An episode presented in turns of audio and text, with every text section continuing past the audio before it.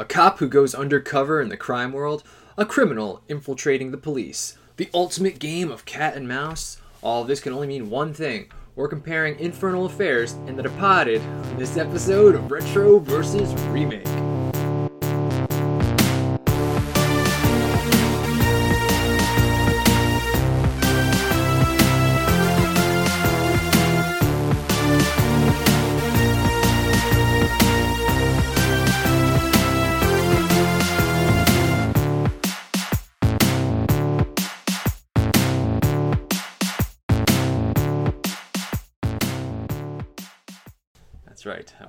Bad Boston accents are coming out this episode, Oh, Reggie. all kinds of odds and costs. Uh, I'm Reggie Parker. And I'm Dan Bulick. Welcome to another episode of Retro, Retro versus, versus remake. Remake. This is the series where we compare movies and their remakes. Join us as we answer the question Should this remake exist? Today's films are Infernal Affairs and The Departed. Infernal Affairs, made in 2002, starring Andy Lau, Tony Leung, Anthony Wong, Eric Tsang, Wan Chi Kong, Sammi Cheng, Kelly Chen, and Elva Hsiao. Directed by Andrew Lau, not to be confused with the lead actor Andy Lau, and Alan Mak. Written by Alan Mak and Felix Chong. Music by Chan Kwong Wing. The Departed, 2006, starring Leonardo DiCaprio, Matt Damon, Jack Nicholson, Mark Wahlberg, Martin Sheen, Ray Winstone, Vera Farmiga, and Alec Baldwin. Directed by Martin Scorsese. Written by William Monahan, and music by Howard Shore. Just wanted to mention that he also did the music for another movie reviewed, The Fly, the remake of The Fly. So that's a fun little tidbit there. Okay, what is your first experience with either film, Reggie? First experience with was actually with The Departed, the 2006 film.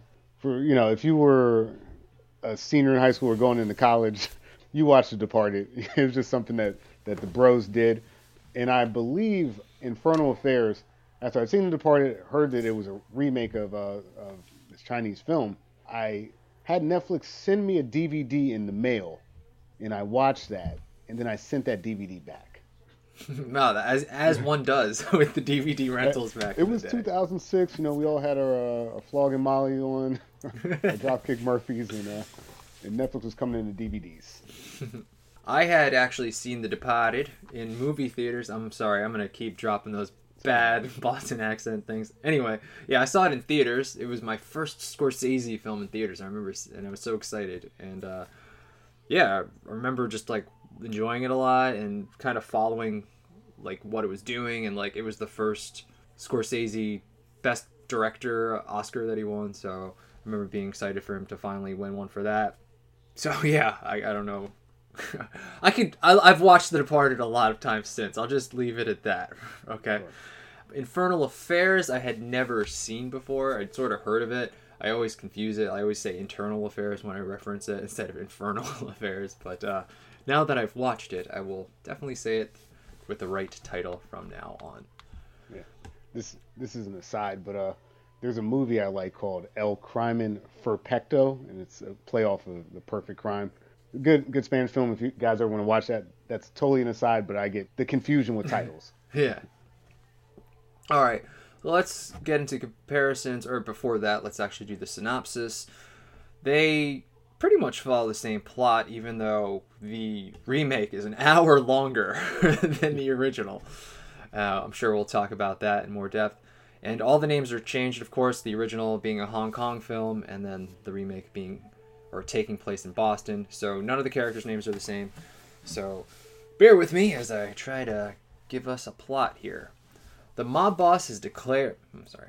The mob boss has decided to infiltrate the police. One of his own, the bad guy, will become a cop and act as a mole. At the same time, the police are having one of their own, the good guy, go undercover in the mob. And so the game of cat and mouse begins, each man acting as a mole and constantly undermining the efforts of the other. The two men are on opposite sides of the same coin. They both rise fast and gain important positions.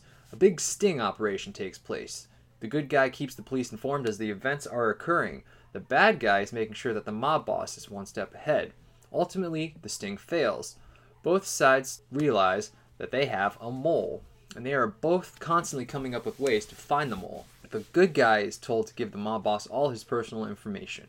In a bit of irony, the bad guy has been put in charge of finding the mole in the police. Efforts to find the mole on both sides seem to fail, but the bad guy finally decides to find the mole in the mob by tailing the cop boss. The cop boss then meets up with the undercover cop, and the bad guy informs the mob boss. He sends out his thugs. To keep the undercover guy safe, the police boss tells him to hide while he stays behind. The thugs meet up with the police boss and kill him. The mob boss has gone too far. The bad guy is still trying to find the mole in the mob, and he uses the deceased police boss's phone to contact him. Another sting operation is in place, and the bad guy is getting info from the good guy. Things come to a head, and there is a huge conflict. The bad guy confronts his mob boss and ultimately kills him. The good cop can now finally stop being undercover. The good cop and bad cop meet. While in the bad cop's office, the good cop sees an envelope only the mole would have. Things reach another head. The good guy has recordings of the mob boss made and will expose the bad guy. The two meet where the cop boss has died. The good cop ultimately arrests the bad cop, and he's decided to arrest him and take him away. While he's doing that, he is shot. Turns out the mob boss had at least two moles in the police. The bad guy, though, takes matters into his own hand and shoots the other bad guy. The good cop has an honorable funeral, and the bad guy's girlfriend leaves him when she realizes who he is. And both movies end their respective ways. Okay, if you haven't seen it, that might be one confusing as hell synopsis. Hopefully, you have seen at least one of these films. All right.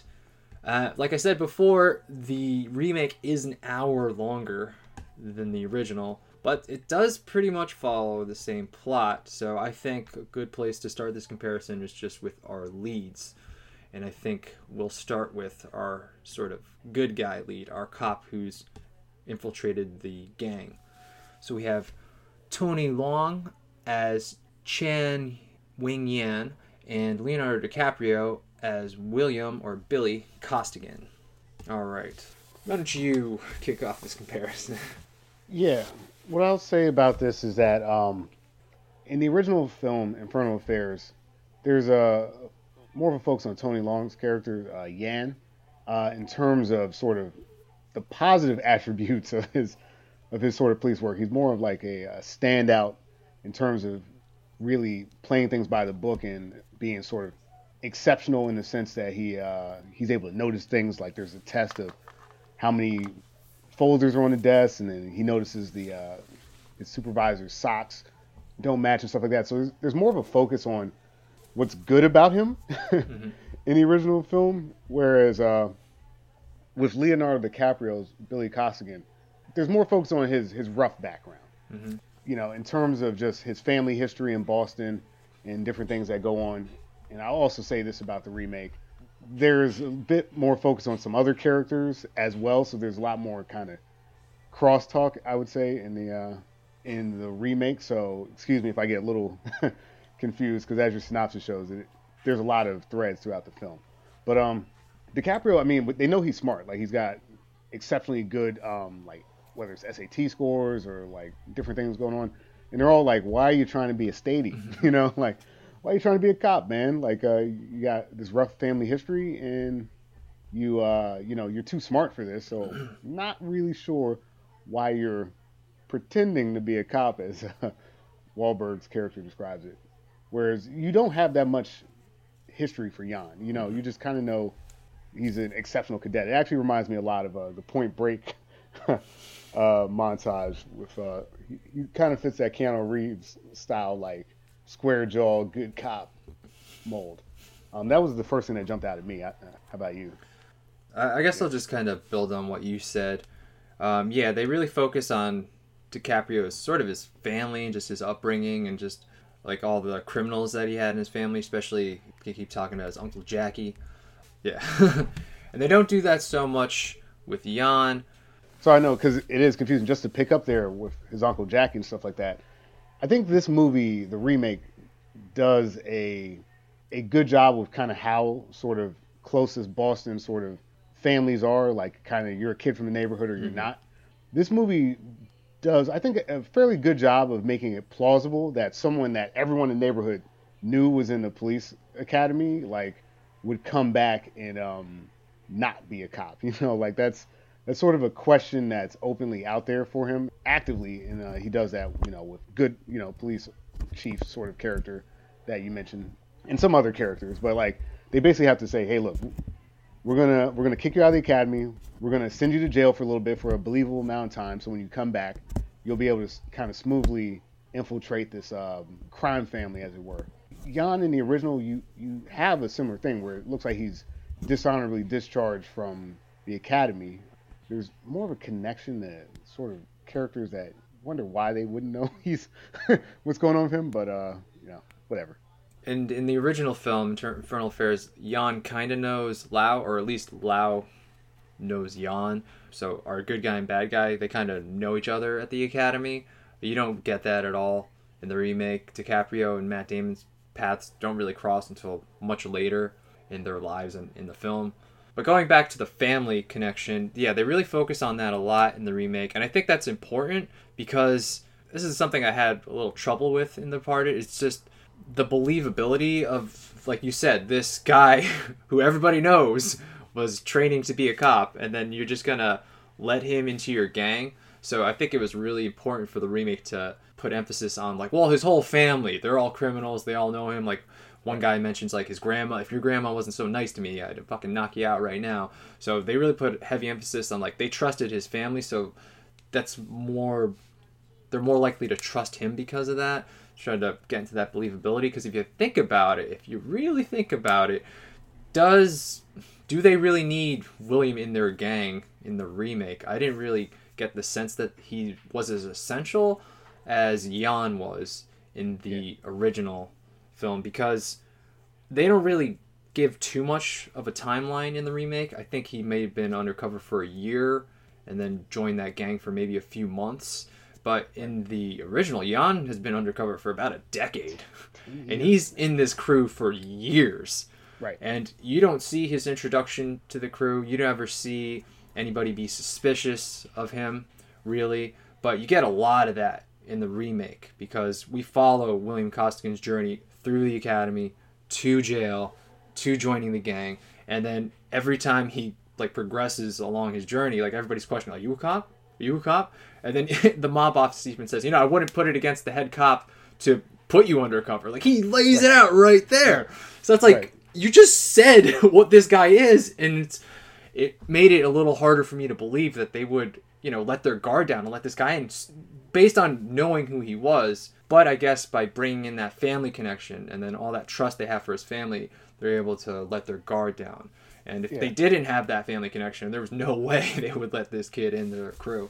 Yeah, I think what helps with that believability because uh, again because the mob boss basically says this sounds like something that guy would do. Yeah, he says it flat out. It's crazy. I know, I know, and, and, you're right. It's like that question doesn't go away at any point in the film. No. Like when he first uh, and it nods the original movie. We'll talk about this more, but when he's got the cast on and he's he's basically torturing me like, mm-hmm. "Are you a cop?" And he's like, "I'm not a cop, man." and then you know, there's just so many different times where his his uh, sort of authority, as it were, is questioned by the gang because it's pretty suspicious.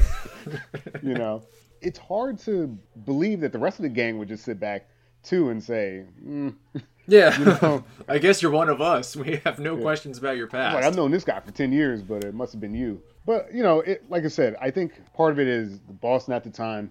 They do get into a bit of sort of a, in just the way they introduce the bad guy. They get into the dynamics of different groups, whether it's Italians, Irish people, Black people. So like, he's a kind of good old Irish Catholic guy, you know. Um, one of the families in the neighborhood, you know, he's got a reputation for him. So I think that type of dynamic does allow us to recognize they're drawing from a limited pool of kind of thugs that happen to get, you know, murdered or you know mm-hmm. other things um, constantly. Um, so you know, hey, I needed more muscle. This is probably not the smartest thing to do. The other side of it too is I think we may talk about this as well as we talk about the bad guy.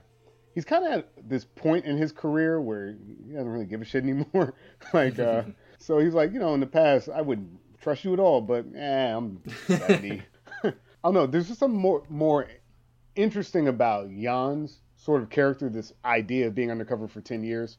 Um, I think in terms of the movie being expedient, as it's not very much because it's two and a half hours, but uh, hmm. I think they just try to like give us a nice, plausible reason why they would trust Billy Costigan Jr., even though everything is kind of like red flag, right. red flag.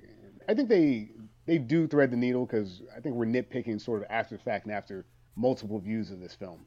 Yeah. I mean, yeah, I, am gonna I'm gonna nitpick a little bit more right now. Yeah. um, okay, so going back, I'll, I'll start with Yan because we don't see Yan joining the gang and we just know that he's been in the gang for as many years as he's been in it. I feel like he's in a higher position um, than William Costigan is, and when he joins the gang, especially since he's been in the gang a lot longer. Like I feel like Yan is one of, if not the top guy in his gang underneath his boss. But when you're talking about the Departed, there's already a number two guy, and we'll get to him when we talk about the boss. So Williams' role definitely feels like very low on the totem pole, um, and I'm not exactly sure what he does because you know he's not murdering anybody. He's kind of there for muscle, but he kind of sucks at that because he just pops the wrong guy in the mouth anyway. So I'm not fully sure what he does in the gang. I guess he's kind of backup and maybe some muscle. But like I feel like Yan has a much more important role. He's like ordering guys and his crew around and he's like sampling the drugs, you know? He's he's yeah. really getting gritty there um, with his role in the undercover gang. But uh, William Costigan's like it's kind of a question mark. I'm not exactly sure. I'm not exactly sure why they take him in because like he just keeps doing all these violent crimes, and then Frank's like, all right, I guess I'll take you in my gang, and then I'm not exactly sure what he does once he's in the gang. Yeah, yeah, I think uh, that is fair criticism, as it were. What the hell could he possibly know? Like he, he hasn't been in the gang long enough to know different things. Mm-hmm. Um, Yan is like he's it's a decade in. He knows the ins and outs. He's mm-hmm. well trusted by everyone. People don't expect him to be the mole because the guy's been here for 10 years. How, right. How's he the mole, you know? The other side of it, too, is it makes sense that he knows sensitive information about the gang, where it also, sort of from a psychological standpoint, because that's an element of both films, his sort of tenure is starting to weigh on him because that line between gangster and cop, after 10 years of doing this, what, you know, what is the line? who, you know, who are you anymore? And that's a big question mark in this um, original film the Chinese title for the film is kind of more related to this sort of idea of like uh, it's a Buddhist concept of like in a, a continuous hell. Mm-hmm. So that makes sense. You know, if you've been doing this for ten years, like the longer you're in this, the more torturous this is, and the harder it is to to figure out the line. And you know, he's even in conflict with his superiors because they're like, "Hey, man, I think you're kind of overdoing it with the beating people up stuff." And he's like, "Look, dude, I, you know, am I in the gang or am I not in the gang?" you know, we deal with Leo DiCaprio's Costigan's psychology, but it's mostly like you mentioned, he's he's an observer, so he's seeing basically serial killers kill people. It doesn't really make sense to me that there isn't a moment in the film where they're like, "All right, dot dot dot, you're in the gang now. It's your turn." You know, mm-hmm. yeah. one scene with someone handing him a gun and him having to shoot somebody. Mm-hmm. I, I think they're trying to the movie's trying to have it both ways, where they keep him kind of like clean from the gang life, so he's there's no ambiguity of whether or not he's our hero here, but uh, it does hurt some elements of the film that I think they're trying to translate for American audiences. And I, the psychology, he's just on such a shorter window from what we know that it's hard for me to see this affecting him so kind of abruptly. But I mean, look, it's far more violent in this film, but it just it doesn't track the same way Jan's character does in the original. I kind of see what you're saying. I actually going back to the psychology of the characters, like Jan's been doing it for a lot longer, and it is kind of like messing with him, like you said. Like he's kind of getting into fights and getting arrested more than he should. But he doesn't really seem to, or he doesn't show so much that it's affecting him kind of in his daily life. Like he still seems like he's all right and kind of a okay guy to be around. But DiCaprio, the whole fucking movie, man, he's just like, oh man, this is so intense. Like, like DiCaprio does it. Maybe it's a little much, but like he's really just like freaking out the whole freaking movie. Like, yeah. and he gets to because it's a lot longer and you spend a lot more time with this character, especially when he goes to a psychiatrist. I mean, that's a big difference between the two characters. Like, um, Jan will go to a psychiatrist. He just sleeps there the whole time. But DiCaprio will go and he'll just kind of like unload on her and just like tell her like all this crazy stuff that's happening to him and like Yeah. physically how he's being affected. He can't sleep. He's vomiting violently. He's he putting a gun up to his mouth. He wants to blow his brains out. He can't he can't function. He is really having trouble with the duality of being you know this undercover guy and who he really is kind of. And uh, I don't know that aspect of DiCaprio's performance. I thought was really captivating, and I really enjoyed that. I know it's not as long as Jan was doing it for, but I just I just felt like this guy is really tormented and this guy's not having any fun and it's just like i really feel bad for this guy and i hope it works out in the end for him spoilers it doesn't but you know it's he really conveyed that whole like internal battle of like who am i really and uh i really i thought that was really fun to watch I think that, um, yeah, from a purely cinematic place, yes, I think he. It's one of the strengths of the film. that Caprio DiCaprio's able to play this sort of like this manic kind of line where you know he's okay a little bit, but then like it's getting, you know, it just feels like things are getting claustrophobic for him. Like, you know, it's it is too much. It is too much to have a guy sit there and like you know have to know that they're looking for him because that comes becomes apparent earlier and, uh, and more impactful, I think, in The Departed than it does in uh, Infernal Affairs.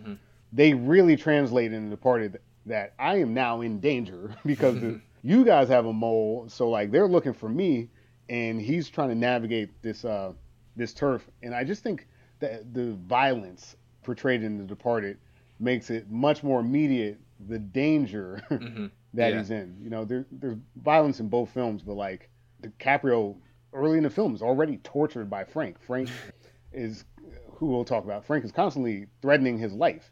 Other people in the gang are threatening his life, and it's just this thin line he has to walk, and if he doesn't, it, it doesn't work. I'll also note that I think, to your point about the psychiatrist, I think those scenes work extremely well because they've shown how smart Billy Costigan Jr. is. Like he really shouldn't be a cop. Is, but you know, like you said in the neighborhood, you're Irish, you're either a cop or a fire, you know, something like that. No, no, excuse me, a cop or a priest. I don't know. Like he's able to spar mentally with the psychiatrist as well. He's like, "What's so special about you? You know, you come in here like, I, I'm t- told you I'm trying to kill myself anyway. You're just gonna give me like, come on, doc. You're gonna close my out." file is that what you're gonna do with it He's yeah. I mean, DiCaprio's portrayal is, is very strong, and I think yeah although the circumstances are different, the portrayal is extremely strong in Departed. Yeah, I mean, I'm gonna say this. I'm gonna say this a few times. If you're gonna make your movie an hour longer, you better have an interesting character, and you know DiCaprio is able to make William Costigan very interesting. So it's a little on the long side, but at least you know it's enjoyable to watch him kind of deal with that the whole time. Yeah, even even with the length, I think uh, the pacing is good, and I think what helps is they have a, in many ways by design they have a lot more ground to cover than that original film. Do you want to talk a little bit about our kind of mole? Uh, Yeah, we can force? go on to the other guy. Yeah, All right, so we have Andy Lau as Senior Inspector Lau Kin Ming and Matt Damon as Colin Sullivan. I'd say these characters are much more different than our sort of good guy undercover cops were. Much more different portrayals and just kind of almost different kind of character arcs Yeah. in each film. I'll start with Inspector Lau. When you're introduced to him, you know, he's a, he's a young kid, maybe a teenager. He's there with his mob boss, just learning that, oh, I'm going to be trained to go undercover. And it's pretty similar to Matt Damon. You're also introduced to him as a young kid. I think the choice of The Departed sort of going along that journey with Matt Damon's character, just from being a young kid, seeing this um, mob boss kind of in his maybe prime at that point, and this plan that gets laid out. It's interesting to see him kind of go from this pathway of like being more or less a good kid to actually, you know, Frank the mob boss recognizing that and saying, all right, look, we're going to keep you on kind of the straight and narrow, but you work for me. And seeing kind of how that progresses in the film was, uh, I think, it was powerful, and I, and I think, I think it allowed the film to sort of do Matt Damon's character and then refocus more on the Billy Costigan later. It's like, yeah, we know enough about Colin Sullivan. You know, uh, there's not much more ground we need to uh, to observe outside of like how the moles in both worlds uh, interact with each other. So I think it was a really clean way to introduce multiple characters at once and give uh, Colin this sort of strong foundation. Whereas Lau, I don't know, like it's, I guess the plan's more obvious. You know, it's obvious what the mob boss is doing because he's basically telling us Mhm. what he's doing. Uh, in this moment, they're all at the temple. He's like, you know, praying to the Buddha and uh, explaining, you know, how you stay being kind of like the boss, how you forge your own pathway. And like you mentioned, we see Lau young, and it doesn't really matter much what he does uh, from there because we know he's going to end up in the police force. But uh, I did want to note that for The Departed, I thought the Colin Sullivan intro weaved this storyline cleanly without having a guy do basically just exposition of what's happening. They are serving the same roles. They're kind of they're the inside guy for their mob boss, but I would say one of the portrayals seems like a, a little bit stronger of a character. And I'm going to give that to Lau in Infernal Affairs. He just seems like he's a little more capable. I'll just give an example. There's the scene where they're trying to figure out who the mole is. So Lau's talking to his boss on the phone. Lau just goes, All right, this is what I need you to do. I need you to just get me the names and information of everybody, and I need you to meet me here. And then the mob boss is like, Okay, sure. I'll meet you here. Okay, no problem. You got Colin Sullivan doing the exact same thing. And then his boss is like, "Wait, what? The, what did you just say to me? You're telling me to do something? You don't tell me to do anything." He's like, "I'm sorry, I'm sorry, I'm sorry, sorry." So Colin Sullivan, yeah, not quite the strong character that Lau is, and that's by design, I guess. He's sort of more pathetic uh, between the two characters. Just his interactions with a bunch of different characters in the movie, like people are constantly talking down to him. He has bedroom issues with his girlfriend, you know, Yeah. all these small little things to, to kind of knock him down and kind of like giving us this view that okay he's I'm, he's not somebody I'm supposed to root for because people are constantly knocking him down. He definitely seems like more of a bad guy. So yeah, this is the guy I'm going against because other characters are kind of getting into him as well. You don't get so much of that with Lau. He runs into a little bit of friction after the head inspector cop dies, but even that is kind of easily resolved once he he's like kind of lays out his his gambit that he's talking to the undercover guy. So he definitely is more pathetic in the remake, and uh, it's it's still an interesting character, but it's just a small difference that we have there. I think you're right that the movie is doing the service of uh, explaining to us that he's not like he's not the guy you're rooting for. Like uh, he's, he's kind of a weasel, you know, as it were. Like he he fits the moniker of rat a lot better than um, other people. Uh, to your point about Lau, I do I do agree with you that he just seems to have his shit together. Like he's actively figuring things out about the mole in a way that like Sullivan really isn't. A lot of things are being sort of handed to him, whether it's from you know the FBI guys or whether it's from his his mob boss, as it were. Whereas like Lau's like sitting there and he's like, wait a minute, this guy's tapping. He's like Morse code, Right. Morse code. Hey, look for a guy, you know, and like he's giving real like information that because he's there because he's smart, you know. Um, Sullivan isn't really there because he's smart, is he? He's kind of there because that was the plan. They kind of keep pulling strings in the background, even when he's like the guy that's supposed to look for the mole. I know why Lau is the guy that's supposed to look for the mole because he's like, you know, he really comes across as a capable, respected police officer. Sullivan, not so much, man. I mean, like Yeah. like you said, there's a lot of friction. People, people that don't like him, people that are kind of clowning him throughout the film. Like you said, uh, just even a relationship with the mob boss, it doesn't feel mutual. It just feels like the mob boss is running the show, and Matt Damon better figure it out. Even even if he's telling you, don't do this, this is bad. In the original film, Sam, you know, boss Sam would be like, no, okay, no, hmm. hey guys, not looking good. Let's get out of here. You know, you don't get that same courtesy. He's like, I don't give a fuck. Hmm. it's, like, it's like you figured out it's your problem. So there there is a huge difference there. You're right. Like you mentioned too, even so early in a relationship with the the bedroom problems and stuff like that. Because anytime we can take a dig at the Sullivan character, mm-hmm. The movie does it, and I think it does serve the purpose of making him more unlikable. That helps us with Costigan because we have a clear line. One person, although he's in a bad situation, clearly is showing more. Conversely, he's showing more moral integrity than the guy who's supposed to be a cop who's like he's a scumbag.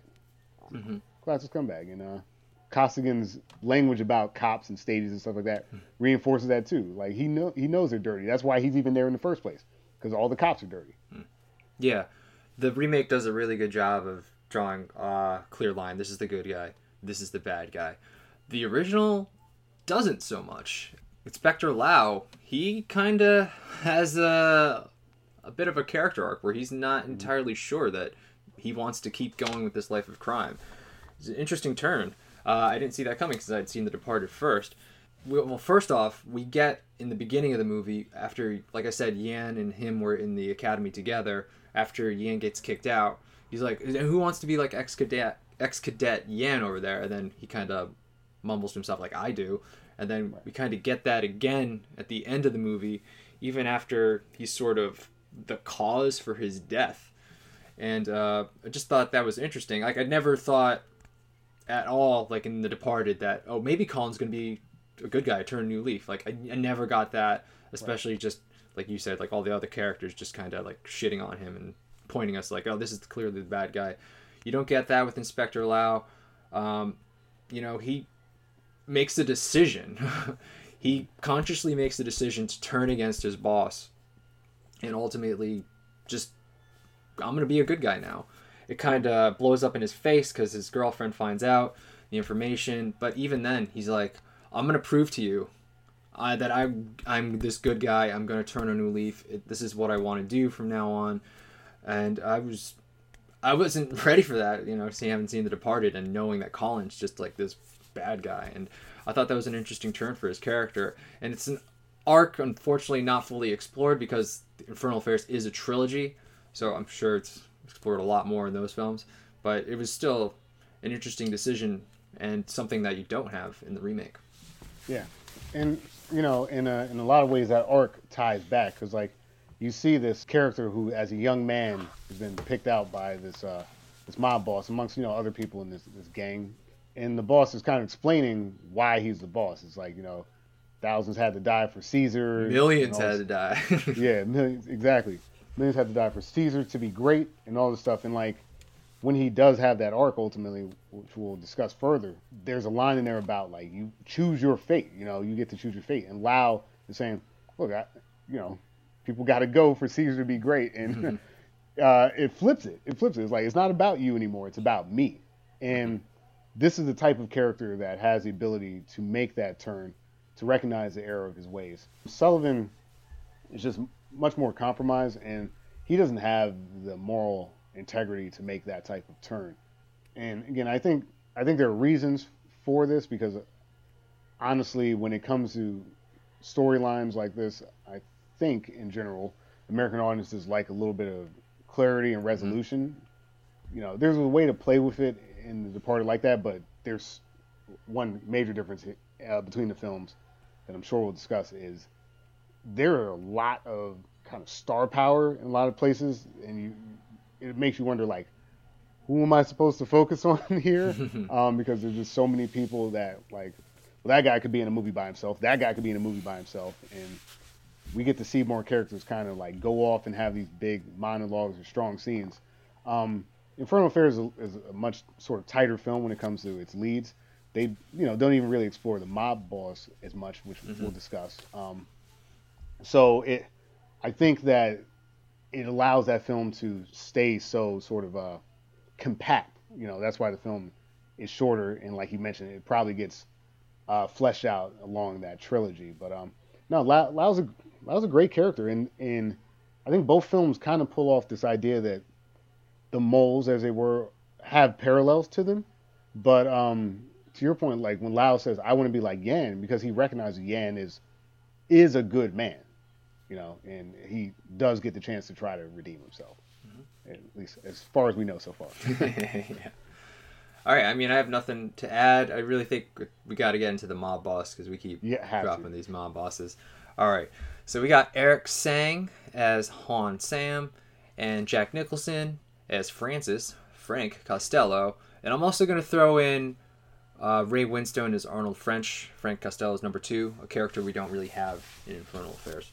Going back to what I was saying before, Han Sam is he is a personality. he's he's a you know brash sort of large than life character. He is he is smart because he has all these sort of things in place and like he knew it was like look I'm not if I'm gonna go to war with the police or anything like that I need people on the inside. So his goal is very apparent early on, and what we do know about him is that his plan is more overarching, at least as we know from the beginning of the film. Because I mean, that's a gang of eight to ten kids right there, and he's like, "You're all going to be cops." all right, and uh, you work for me. Don't forget you work for me. Um, he is a violent character. He is uh, a charismatic character, uh, but he's not in the film that much. You know, No. kind of there at the beginning, and that drug bust, and then sort of sporadically throughout, kind of trying to figure out this mole situation. But we don't see him occupying a lot of film space because it's it's Yan and Lau that we spend most of our time with. The Departed, you know. Look, we spent some money on Jack Nicholson. We're gonna get some Jack Nicholson.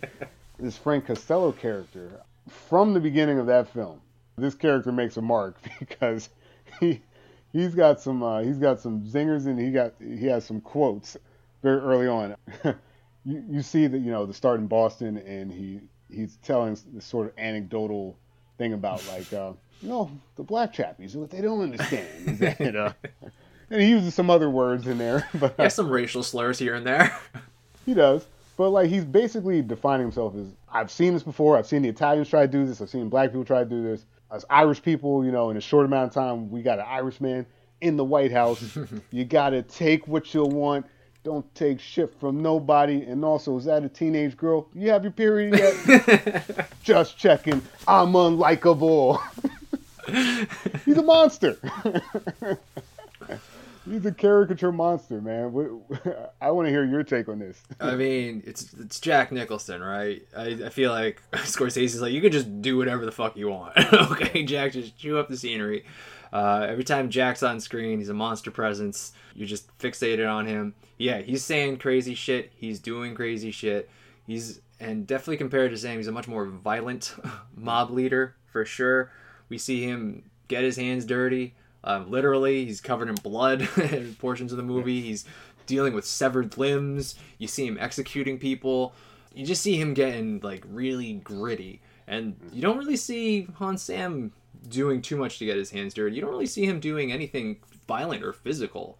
He's just kind of calling the shots. And what I really really remember Sam doing is he's eating a lot. I just remember like, he's, he's just eating a lot, talking to people, and eating. And I don't even recall him really raising his voice in anger or anything like that.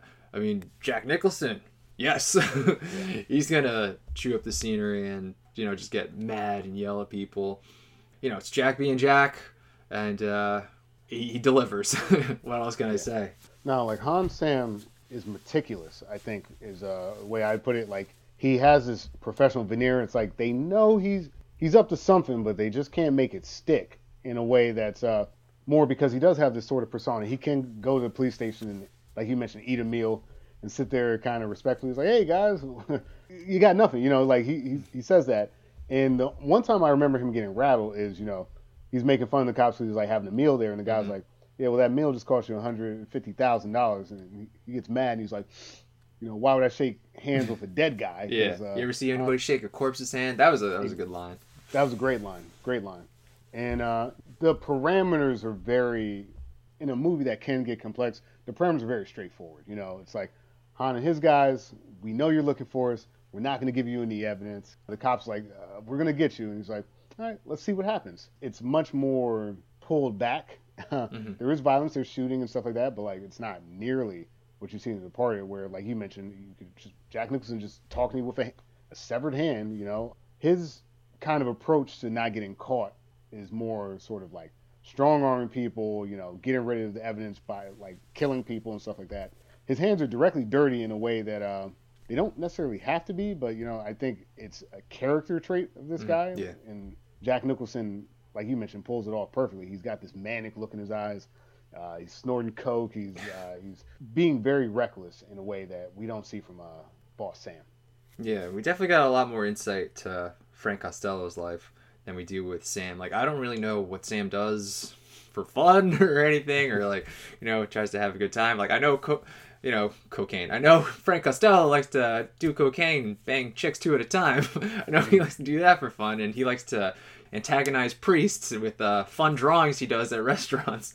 Yeah. But uh, you don't really know who Sam is so much as he's just like the guy in charge. But you get a pretty good idea of who Frank Costello is. Just again, we have a longer run time. We get to spend a lot of time with him. You keep mentioning like you know he doesn't necessarily have to do these things. He does say at one point like he doesn't even need the money. He doesn't right. really even need women anymore. But he just keeps doing it because you know he likes it. So um, yeah, you just get a lot more time with Jack Nicholson, and he does all this crazy shit, and he's a really memorable character. And they, def- I, I definitely think like Martin Scorsese just kind of lets him do his own thing. There's this one scene where like he's drawing a picture of a rat and then he's like try- he's talking to Will. He's trying to like who who who do you think's the rat? Are you the rat? And then like he leaves and then he comes back and like it's kind of like shh don't don't let him know I'm here. He's kind of like fucking around. Like I'm pretty sure that wasn't in the script. I'm, I'm pretty sure Jack Nicholson just like I'm gonna do a thing. Let's roll yeah. with it. so you know, and it's Jack Nicholson. So yeah, let's let's do this. So Jack's having fun. He's definitely just like you're fixated on him the whole time you, you see him on screen. So it's definitely a memorable character, more memorable than Sam. Yeah, and you know, you take a guy who like you know Jack Nicholson's an old older man, and Frank Costello's an older man, but like even uh, at one point Costigan's like getting older. How are you going to maintain power when these guys are going to pop you one day? And, and, you know, Jack he doesn't care. he mm. doesn't care. Should he be running drugs at this point in his career? Absolutely not you're selling microprocessors to the Chinese, and then you still want to sell uh, bags of coke. It's like I think at a certain point you want to kind of elevate your criminal enterprise. In fact, by elevate, I mean you shouldn't be directly involved at all at this point. But um, no, that's the life that he lives. I think we learn a key difference here is part of his brazenness is that he actually goes a level above Boss Sam, and he's connected through the FBI. Mm-hmm. So that's a whole another can of worms that you got to start to unpack. So the mole for the mole is doesn't know that he's working for a mole for the feds, yeah. and it's just like there's a lot of levels to it. Part of I think what happened with this portrayal as well is there's a there's actually a real life figure in Boston crime called uh, Whitey Bulger who had a similar story. He was this mob boss in Boston for years. Turns out was working for the feds most of his career. So I think they took a bit of that real world hmm. story mm. and mixed it into kind of, you know, whether it's drawing interest for the film or, you know, making it relatable for different people. They actually added that element. It gets messy, but to your point, I don't think they care. Uh, I don't think that Scorsese cares that Jack Nicholson comes back for a cigarette and, you know, like you said, pushing behind people. Or, I, you know, I feel like a lot of these lines are ad lib, like when he's like, "Don't come up until you're numb," you know, like all this stuff all this stuff feels like like the the face he's making uh, before he does that thing in that scene. Um, uh, he's making a rat face. Yeah, yeah, exactly. Chewing up that scenery. Yeah. it's it's a fucking off kilter, enthralling portrayal. I mean, I think a lot of what makes the movie work is the fact that like a DiCaprio figure and a Jack Nicholson figure can give you this this grit and like cause all this tension. There's not there's nothing going on but two guys talking, but you know what this one guy is capable of, and you know how vulnerable the other guy is, and it's just like, oof.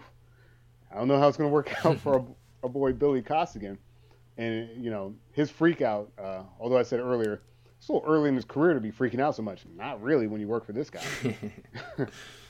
Scary shit, man. Yeah. Yeah, I want to just talk a little bit about the relationship of the mob bosses to our two lead characters. I'll start with the mole and the police. So we already kind of touched upon this. I'll start with uh, Sam and his relationship with Lau. We already kind of mentioned that, like, you know, Lau is pretty capable undercover mole, like, kind of figuring stuff out for himself and, you know, telling Sam. And Sam, pretty respectful of it, you know, like, all right, you're giving me good advice. I will listen to you. And like we said before, Jack Nicholson gets any back talk or anything that just sounds like it's an order from Matt Damon, he, he's going to come right back at you. So um, definitely a more equal relationship in the original than than what we have in the remake. But I really want to focus on the undercover cops. So Sam and Yan, their relationship. I said this before. I feel like Yan is definitely one of the higher guys, if not maybe Sam's number two, just because he's been there for so long and he's sort of like ordering other guys around occasionally. And he even kind of says to him at one point, he's like, I trust you the most. Hmm. So it's a pretty strong relationship that they have, even though they don't have too much screen time together.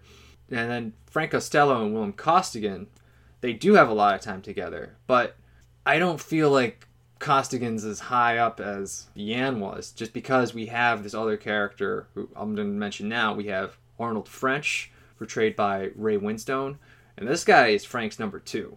And he's a he's a fun character. He has some fun moments, but his inclusion definitely downplays the importance of bringing in a Will Costigan.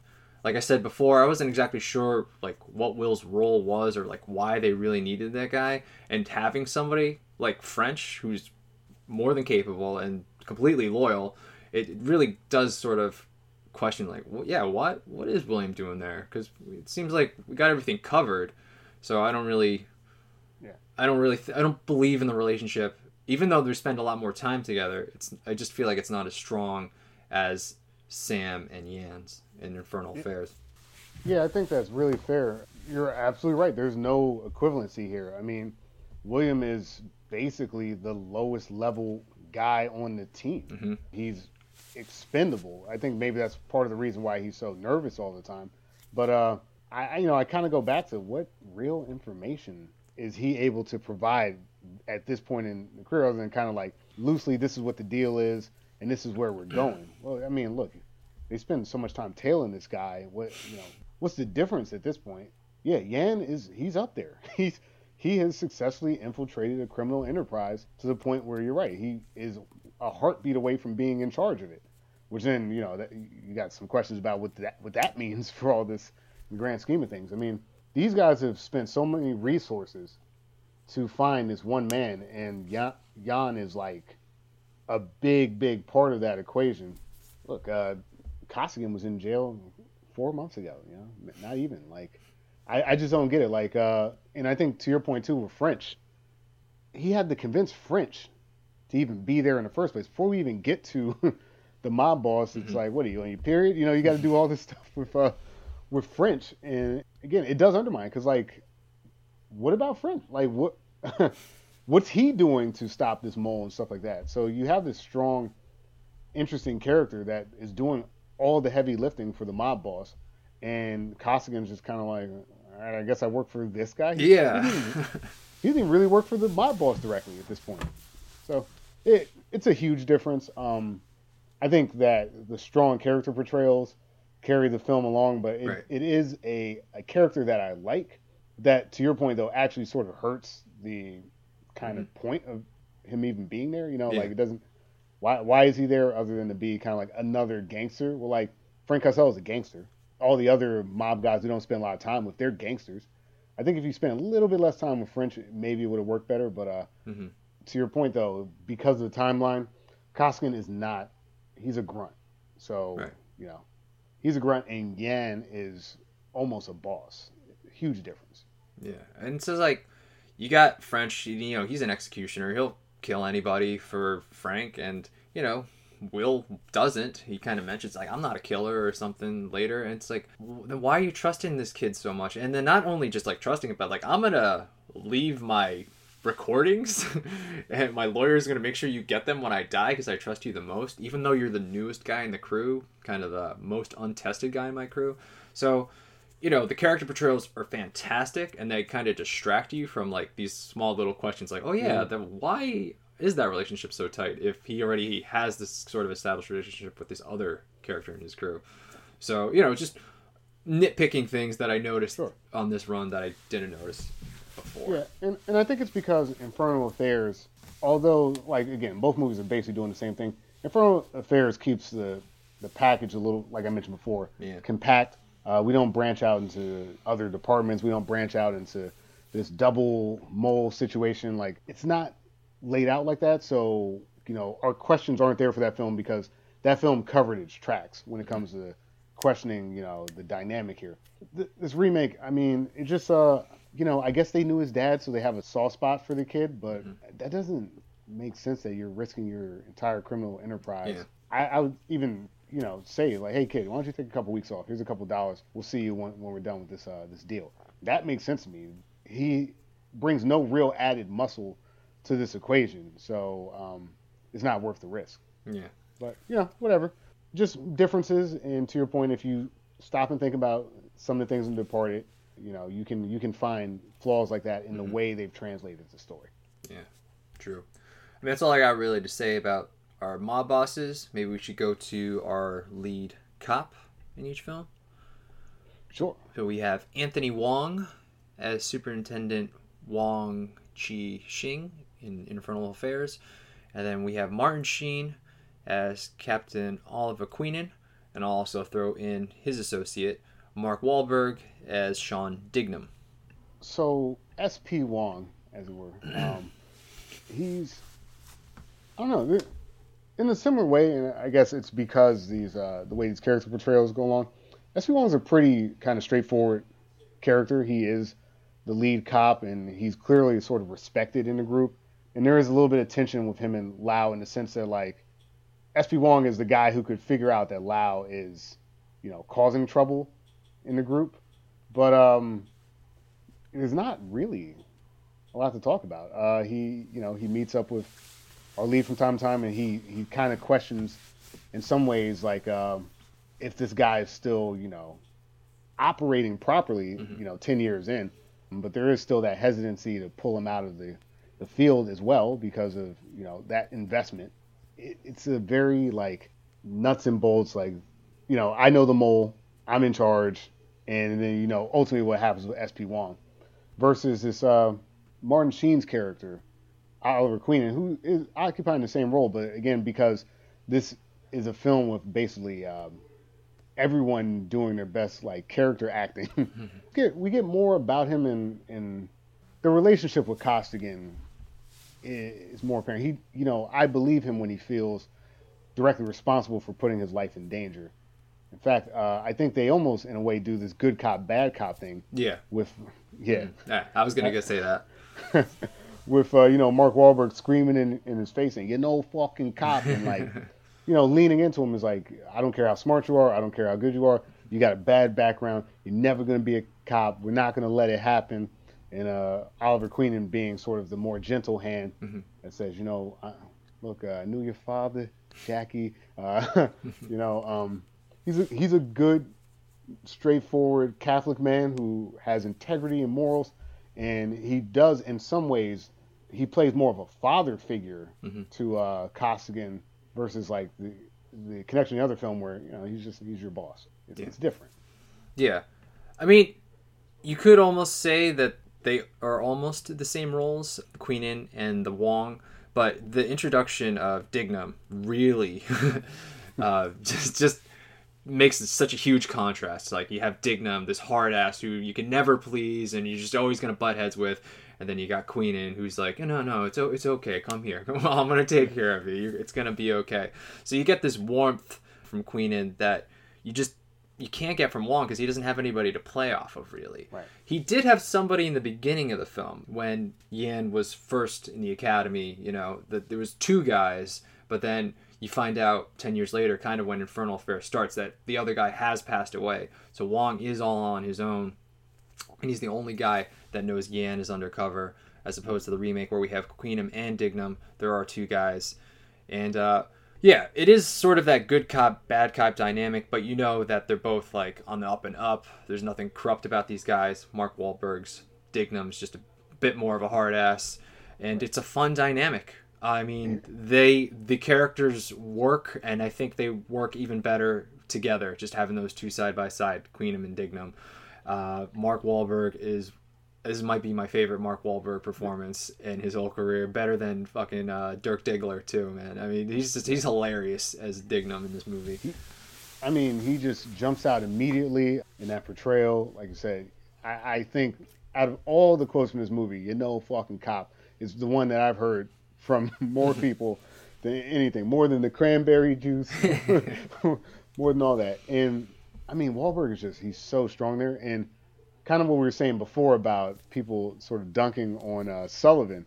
Mark Wahlberg is our our key role in like punching him out, calling him a pussy, you know, just all this all this stuff. Uh, Mark Wahlberg is, I, I agree with you. I think this may be one of his, if not his strongest role, and he's basically uh, a side character. But like what he does to Martin Sheen's character, as you mentioned in the elevation, is right there, and you know he's the the tough medicine you gotta swallow, and you know Martin Sheen is more of the the spoonful of sugar, as it were. But like together, you know, you know these guys can get things done because you got Dignam there. That guy's a bulldog. He's gonna, you know, he doesn't take anybody's shit. So it's helpful in that sense that he knows that you mentioned there's two characters that know um, who the mole is, that they work together and they protect each other in a lot of ways, and it makes it more, let's just say, interesting. Yeah, so that what we know ultimately happens to SP Wong and uh, Captain um, Queenan, you know, there's someone else there to be upset. You know, I think in the original film, so just to get to what I'm getting at, there's a point where the mole has to urgently meet with uh, with SP Wong and the captain. You know, because uh, circumstances happen. There's a mole on that side. He, they're looking for kind of a, a way out, and you know this uh, this police sort of boss, as it were, is like, I understand, I understand. I'm gonna help get you out. But meanwhile, our our mole has started tracking the captain, you know, or the, the SP, because he knows that's the only way he's to figure out who this mole is. So when you have this moment where the where the captain more or less um, sacrifices himself to get his mole out of there, and more so because in both films he gets tortured before getting thrown off of a building. Everyone's pissed off in in Infernal Affairs just because he's such a respected guy. Um, that it, it, it's such a shock to the system, and it is the bridge too far for our, our mob boss in that film. Even more so in the remake because Dignam, who directly works with him and respects him the most, is like, oh hell no, like something something stinks. We're gonna figure it out. He's literally throwing punches at Matt Damon because he doesn't trust this guy and he doesn't mm-hmm. like him, and it, it puts things into perspective and, and frames things in a way where it's, it's like, all right, you- yeah, you've gone too far because now Dignam is ready to you know collect names, and it just elevates that scene even more in the remake. Mm-hmm. Yeah, I agree with a lot of that stuff. And I just want to go back to sort of the implications of not having two characters in the original because mm-hmm. Wong's the only person who knows Yan's true identity. He's kind of fucked after he gets killed. Nobody knows he's a cop. Maybe his shrink kind of, but you know, what authority does she have in the police force? She has none. So it really raises the stakes for Yan in the original because he's going to keep going. He's pretty much a renegade cop at this point because nobody knows who he is, and he he might as well. He could just all right. I'm not a cop anymore. I'll just keep working for Sam the whole time. But uh, he really kind of takes matters into his own hands. He's like, no, I'm gonna I'm gonna finish this for Wong. You know, Wong was. You know, they kind of touch on that he was like a sort of a father figure. You know, he's not in there a lot, but we do kind of get like some flashbacks after Wong dies. So he was pretty important to Yan. Um, so he's off on his own, giving his character a lot of agency. Yeah, um, that yeah, you don't really have with Costigan because yeah, Queenan's dead. You still do have Dignam, who even though he's kind of suspended, you know, two weeks with pay. World needs plenty of bartenders. Sorry, uh, I really like that scene. Yeah, so you, you still have Dignam, so you know Costello's not completely on his own, even though Dignam's suspended. So, but he's still gonna kind of keep going, even though he, he's not able to get in touch with Dignam. So Costigan still has to go out on his own to figure out who the mole is and to capture the mole. But it's just um, there's always that backup. You know, the Dignam's somewhere out there, so he's not Right. completely on his own. So it gives it gives Yan just a little more agency than Costigan. I agree, and because of the differences in the films, once this happens, like it, like you mentioned, Yan sort of snaps into uh, into kind of like overdrive, starts figuring things out, starts laying out this plan, and I think it, it translates a, a little bit better in the uh, Infernal Affairs, just because, like you mentioned, Yan does what he has to do because there's like there's no safety net. So, uh, he, like you mentioned, renegade cop, he's much more careful in his planning and stuff like that. Uh, I think both of them are, but Yan, it just again, I think it translated better, and it makes him a stronger character in the end as well. And from sort of what we learn throughout the film at that point, like uh, as the film progresses, there is that sort of respect factor between Lau and Yan. I think part part of the way he handles things from there are, are an aspect of that as well. Um, just the fact that he was able to so kind of cleanly up in Lau's life, pretty much by himself. Mm-hmm. Yeah.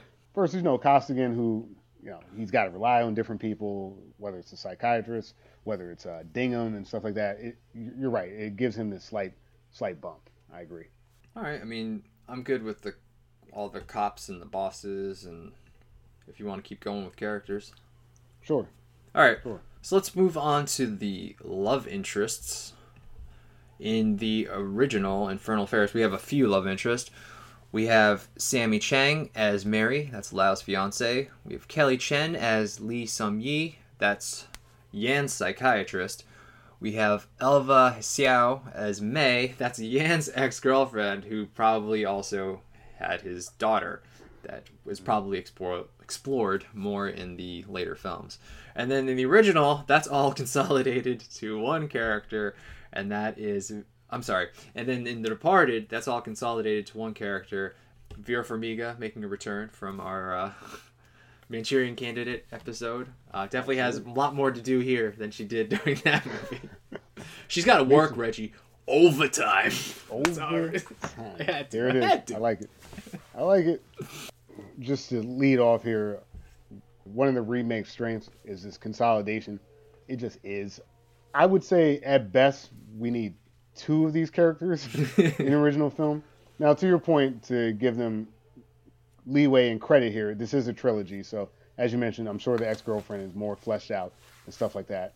Like, you know, like you mentioned, they play off the fact that she probably that is Yan's kid because when he asks how old is she, they haven't seen each other in seven years. You're like, well, she's five. And then when Yan's gone, the, da- the daughter's like, mommy, I'm six. It's like, shut up. Nothing to talk about. The psychiatrist, like, yeah, you know, cool that she's there, but he's asleep throughout most of it. There's not much addition there. And uh, Mary, who I think actually is probably the most important of Yeah, the love interest, definitely. being Lau's fiance, and the fact that she's doing sort of this symbolism, Symbolism? We're just laying out the story. laying out the story basically, the symbology of her book that she's writing for some reason about person with 28 different character personalities, and ultimately is her character good or bad? We that's yet to be determined, right? Farmiga is just thank you, thank you. All right, she's a psychiatrist. Ding, she's dating Matt Damon. Ding, she might be having uh, Billy Costigan's kid. Ding, done. That's all we need. That's all we need. And she does a better job than all three of those people combined in keeping the story moving. No disrespect to any of them as actresses. I think part of it also has to do with uh, given culture and stuff like that. You know, we talked about that a little bit in our, our Mulan episode. Yeah, you know what? That's got to be his fiance. You know, uh, I think I think that that's important. The psychiatrist is a separate character because of the work dynamic. So I understand why they're separate in the original film, and I'm sure they got plenty more screen time to flesh everybody out in uh, the two other films.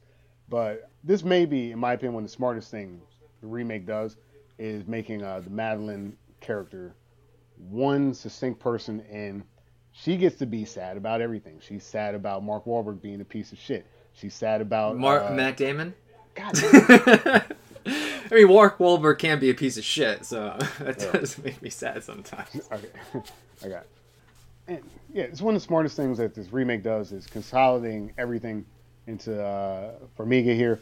Uh, Madeline gets the gets the benefit of she gets to be sad when Matt Damon turns out to be a piece of shit.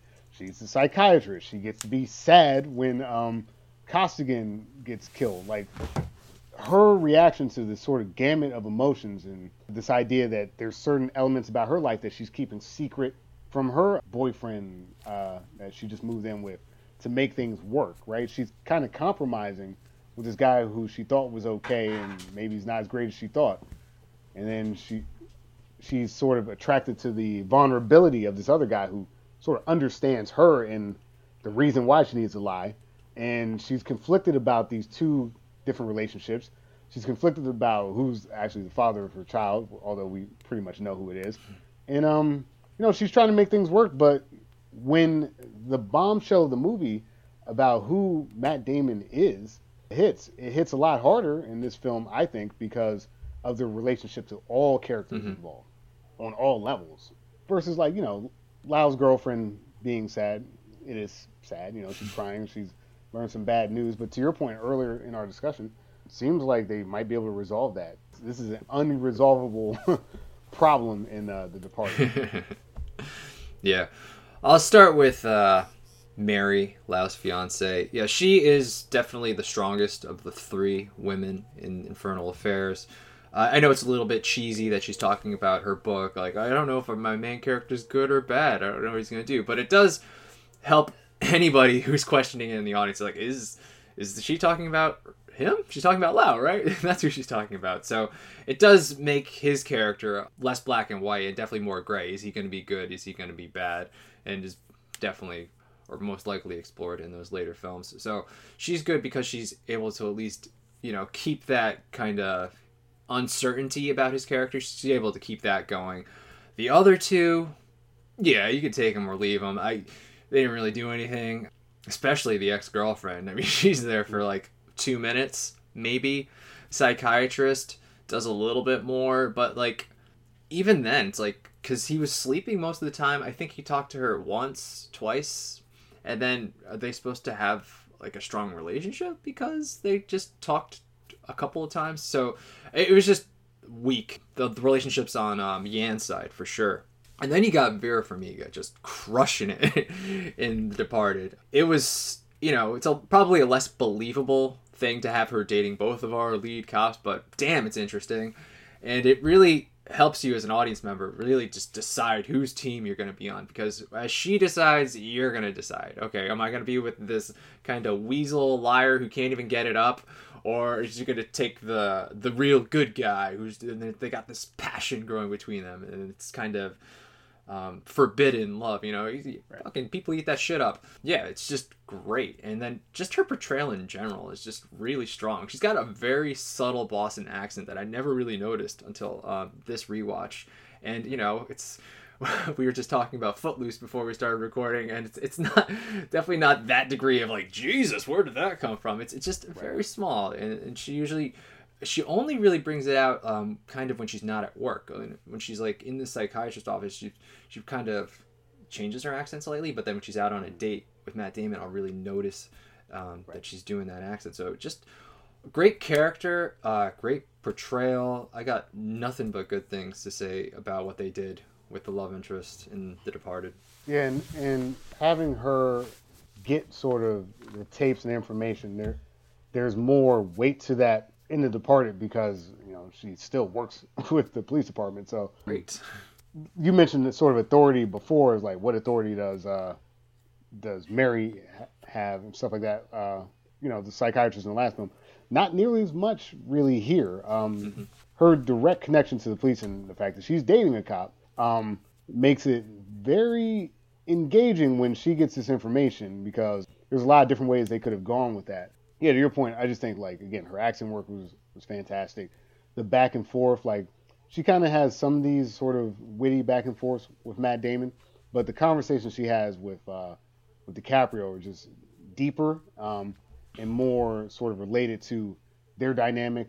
And it ele- again, like I said before, it elevates her because she's also, like you mentioned, whether it's the accent at work versus not at work, she's got her own secrets and things that Mhm. uh, at the end of the movie she says, "I thought I was the liar," you know, like uh, um, yeah, she has to lie about certain things in her life, and it makes her a compelling character. Mhm. She, like you mentioned, knocked it out of the park. Uh, smartest consolidation I think I've seen in a remake in uh, in some time, and I, I just thought it was a great portrayal. Yeah, I got nothing to add. Just uh, good job, good job, Vera. Yeah. All right, and then after that, we don't really have too many one to ones. There's some characters in uh, Infernal Affairs, and the, but there's mostly characters in The Departed just because of the longer runtime. So I wrote down a bunch of characters from both films. I don't know if there's anybody specifically you want to talk about. I mean, I feel like we definitely got to talk about Alec Baldwin a little bit. We could even talk about Anthony Anderson because he is kind of important in the beginning Yeah. and in the end. I mean, if you want to talk about Alec Baldwin, that sort of kind of goes along with uh, the superintendent chief chief of the IA, but he doesn't really do anything. So I don't even know if there's any real comparison. Otherwise, just talking about Alec Baldwin's character. I see in the notes that we have uh, Wan Chi Kun as uh, Officer Long, Chief Superintendent. That's basically what he is. He's a Chief Superintendent. He has, you know, some questions about the tracking of SP Wong, but you know, not much Yeah. outside of that. Alec Baldwin is Captain George Ellerby, though. Though kind of similar. He's not doing that much. He he has some really strong um, scenes again from the angle of being a character actor.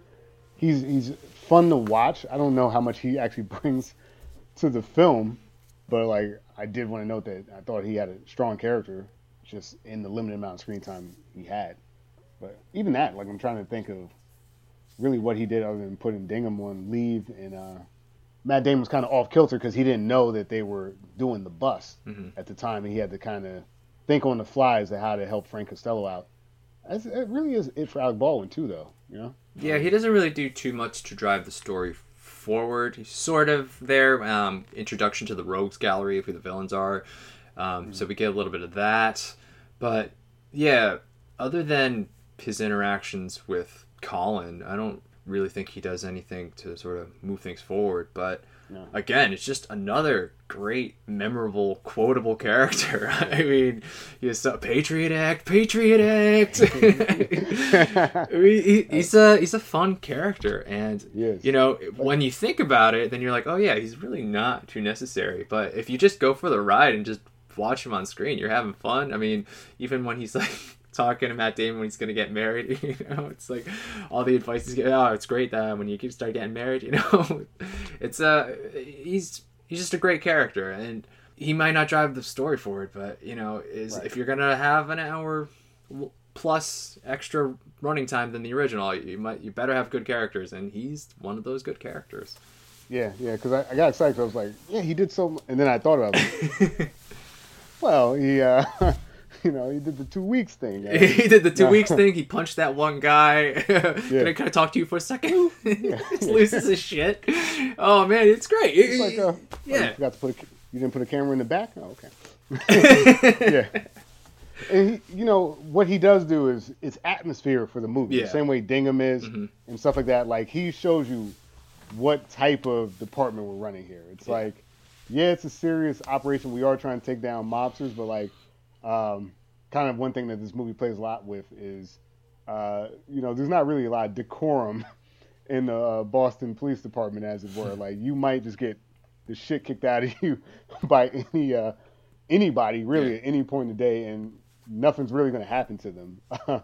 but like, yeah, name another job where you just beat up your uh, your, your superior beat you up because you forgot to place a camera somewhere. Like, well, that's going to happen in this situation. I thought I thought Baldwin was was really strong, and uh, even though it could get silly, like the amount of times people kind of just punch each other from, because they can't control themselves, it it's fun. It's fun. No, he he was great, and yeah, that's that's it. You know, he's good. Yeah, I mean, yeah, these there's there's all these side characters in The Departed that don't really do anything, but they're just they're they're they're all right. They're there. Like you got, I'll just go to Sean Costigan, uh, William's Mhm. cousin. You know, Kevin Corrigan playing him. You know, he does, he's got a really small role. He's kind of this idiot fucking drug dealer. He's just Yeah, really stupid and you know he just sort of will's introduction into the life of crime but you know he, again he's he's sort of a memorable character because he's he's not too stupid because he does before he does anything with will uh, involving crime he does ask him straight point he's like just just say the thing i need you to say this thing. He's like "Ah, i'm not a fucking cop you know? So it which is funny because like uh, everybody knows this guy's a cop Right. how is he getting away with it? So you know small role but again just memorable you know? They wouldn't be puerto rican you know? Yeah. Uh, just, oh, just, just great characters. D- not really entirely necessary but fun great characters Yeah, yeah. No, like I said, it's just a display of some of the finest character acting I've ever seen. Even when one of the biggest weaknesses of the uh, film is them trying to shoehorn this Infernal Affairs plot into this kind of like Whitey Bulger esque story about crime in Boston at a certain time. I don't know, but like you said, like the Puerto Rican line, it's ridiculous. Uh, honestly, when these characters are being absolutely awful is when they're at their best. you know, like I said, all kinds of slurs and stuff like that thrown about, but like it's just a fun ride. And, and given how long it is, that pace is actually kind of crisp for yeah. a two and a half hour movie. You know, in terms of like characters that still sort of matter, and I don't even remember the equivalent in The Departed, but like Kong, uh, the Hans henchman in the original, the kind of like goofball guy who has the sort of equivalent scene of uh, how do you know if somebody's a cop? Well, if right. they're looking at you and pretending to do something else, they're a cop. I don't know if you remember the the guy in The Departed that does this. I don't know the actors off the top of my head. Yeah, those those guys have they have really small roles in The Departed, but still they're pretty memorable. Also, um, let me try to find the actors here. Yeah, yeah, okay.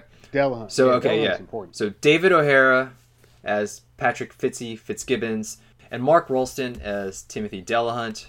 So those two guys are the equivalent for Kung and Del Piero in the Infernal Affairs.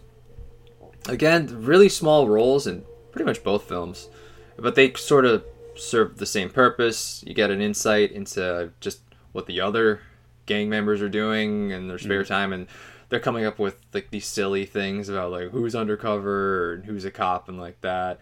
Right. And uh, you do have this moment with Kung and Delahunt where they sort of suspect who the undercover mole is in their unit. So with Kung, it's a little more sort of naivete because he's mm-hmm. like, you know, we, I was told that whoever was there today was the mole, and I didn't tell anybody because I knew you were going to that masseuse. So I have one question for you. He's like, oh man, this is he's, he knows who I am. But it's like, no, I hope your masseuse is pretty because otherwise it wouldn't be worth it. So Kung's just like super naive. Like he set yeah. it up like whoever's not there today was the mole, and you weren't there today. Is she pretty? like that was that's right. where he went with it, as opposed to Delahunt, where he's like, yeah, I gave you the wrong address, and you still showed up. And he's like, tell me why I didn't tell. Tell me why I didn't tell. And you're like, why didn't he tell? Right. And you never really get an answer. We don't get an answer. And it's like it's simultaneously really strong and then simultaneously not. Yeah. when you think about it. Because like it's for Kung, you know, not revealing him, like you mentioned, one, it's because he is silly. But, you know, they're friends. You know? They're actually friends for like potentially ten years. Probably not. Kung's probably newer, but like he didn't raise alarm and you know, the question is is it just because he's that dumb or you know, or is he trying to protect him? And I think it's a little bit of both. And it's a strong moment for an otherwise forgettable character. Whereas like Delahunt, it's the reveal makes more sense, like the fact that you know it's the wrong address and everything, mm-hmm. and and everything going on. But like Delahunt not telling everybody, like while he's shot in the back of the van, being like, "This fucking guy, I you know I gave him, he wasn't there. I gave him the wrong address." Like he would have just done that. I think. There's, yeah. You know, to, to your point, like the, the tell me why. Yeah, tell me why actually, because I'm not sure why that happened in this film. Yeah, that that was a, another head scratcher. It's just like it doesn't make sense, and then you're like, oh, it's because he was an undercover cop. But then immediately Frank goes, oh no, they're just misinformed, and so we stopped looking for the rat. So it's like, mm-hmm. okay, so he's not even a cop. Why didn't he tell? And then it's not like the uh, Infernal Affairs where they're even close friends because you barely see Will talking with anybody except right. he's mostly talking to Frank and or Mr. French. He's not really talking with these other guys so much. So, yeah, I just have no idea why he didn't just rat him out right there. If you think about it too much, you're gonna be like, yeah, he just should have done that. He would have done that. It, it's it's yeah. in character to do that.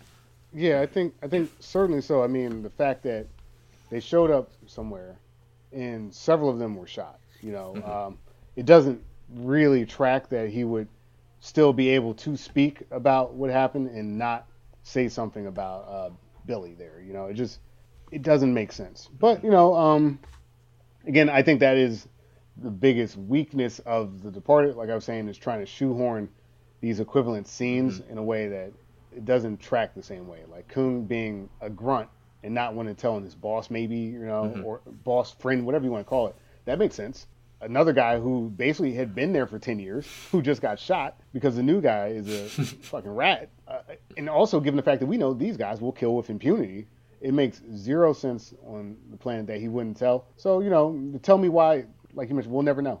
Yeah. we'll never know why he didn't just say something there, and I assume because he was shot. That's the only explanation I have. Yeah, I I don't know. I know I still definitely give points to Kung there, but when we're talking about Fitzy, Fitzy's a fucking character. I like Fitzy. He's funny. he's just I don't know. He's just this this quirky character. Like as soon as like he has to put Delahunt's body into the, so he has to bury it in the marsh, and then like the information that his body's found and he's actually an undercover cop, and then Fitzy's like, I can't believe it, man. You know, I, just, I can't believe it. I fucking spent hours digging that body. How the fuck did somebody find it out there?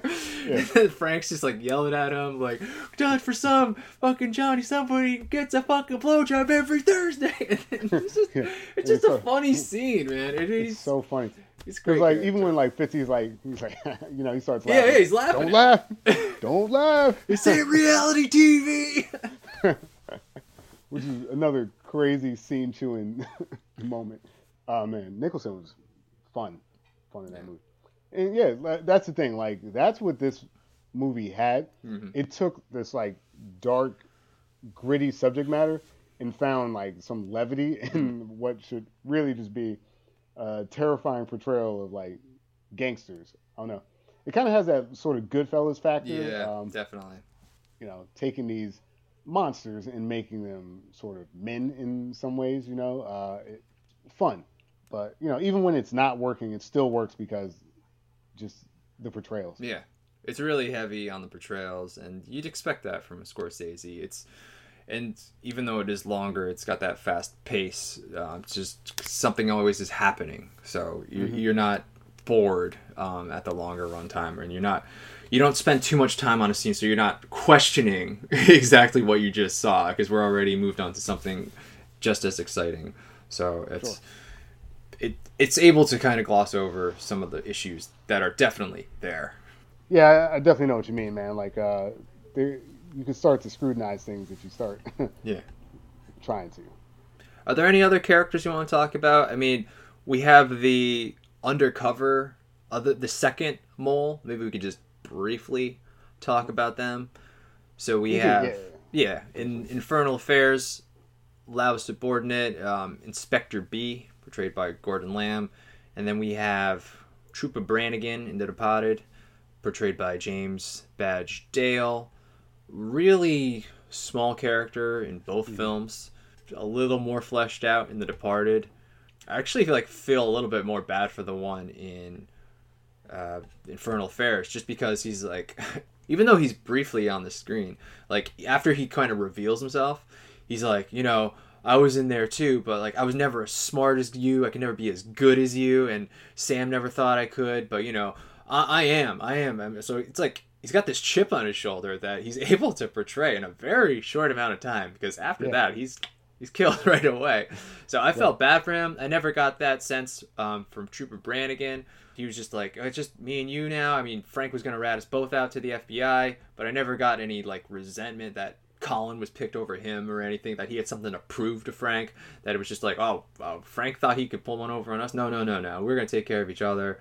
And uh, he ultimately is killed. I mean, he does have more of a relationship um, with Colin in the beginning of the movie when they're both trainees and going through it together, going against the firemen in rugby, you know, all that stuff. But um, small characters. First time in the history of fires. firemen getting pussy in the first history of fires. Oh, pussy. Yeah, I'll say it. Oh, so good. It's a great, great line. I mean, from the jump.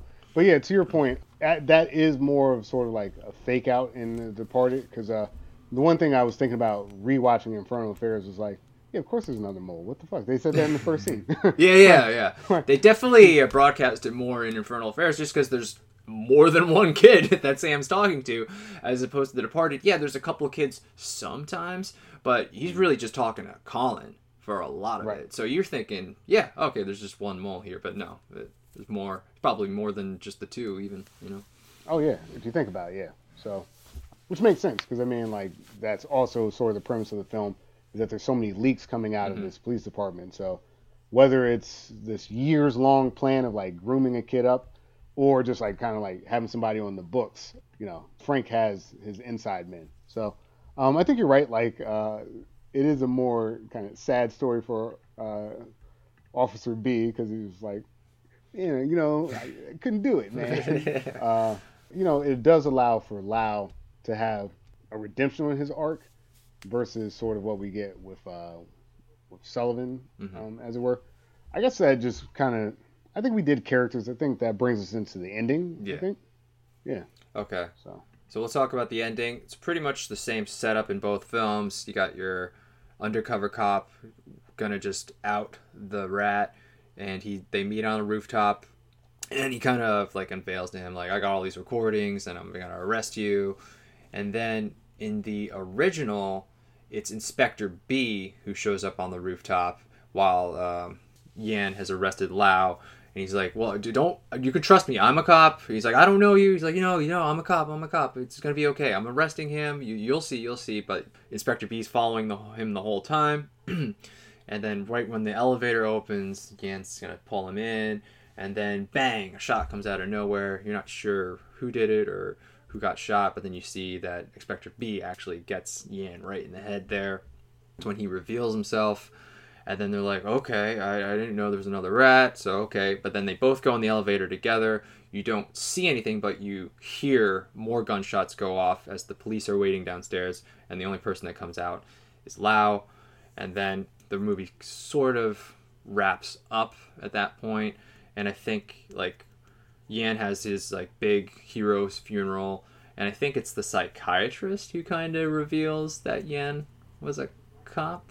Or was it Yan? Or, or was it Lau? I wasn't sure.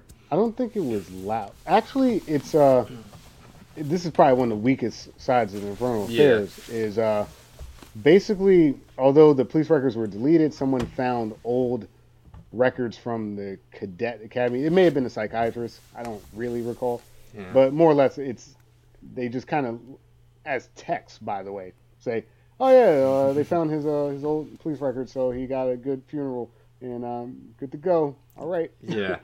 hope you liked it." Yeah, that, Um, it kind of wraps up things pretty fast in Infernal Affairs. In- In text, as you said, you don't actually see anything happening, and then it's just it does kind of end. Uh, just going back to the beginning of the movie um, when Yan gets kicked out. Who wants to be like Cadet Yan here? Then you see instead of a young Lau, it's an it's an older Lau saying, "Still, I do." So he still admires Yan very much, and Right. you're led to believe that he is going to really turn a new leaf. at starting in the next movie. I don't know. I'll find out. Yeah. That's pretty much how Infernal Affairs ends, though, right? Yeah, that's pretty much it. Um, versus, uh, well, one, I do have to say that what I what I like about that ending is just that idea that like Yan embodied this thing that Lau really wanted to be, um, and maybe this is like you mentioned, maybe this is his chance to to finally be that guy, to be the good person. Although he's had all these different lives uh, as a gangster, as a cop, as you know, all that, and and we're a lot more hopeful about his uh, his prospects. The Departed. The Departed. Kind of. Get kind of the same thing, but not like I- I- Anthony Anderson comes out of fucking. Yeah, it's a little.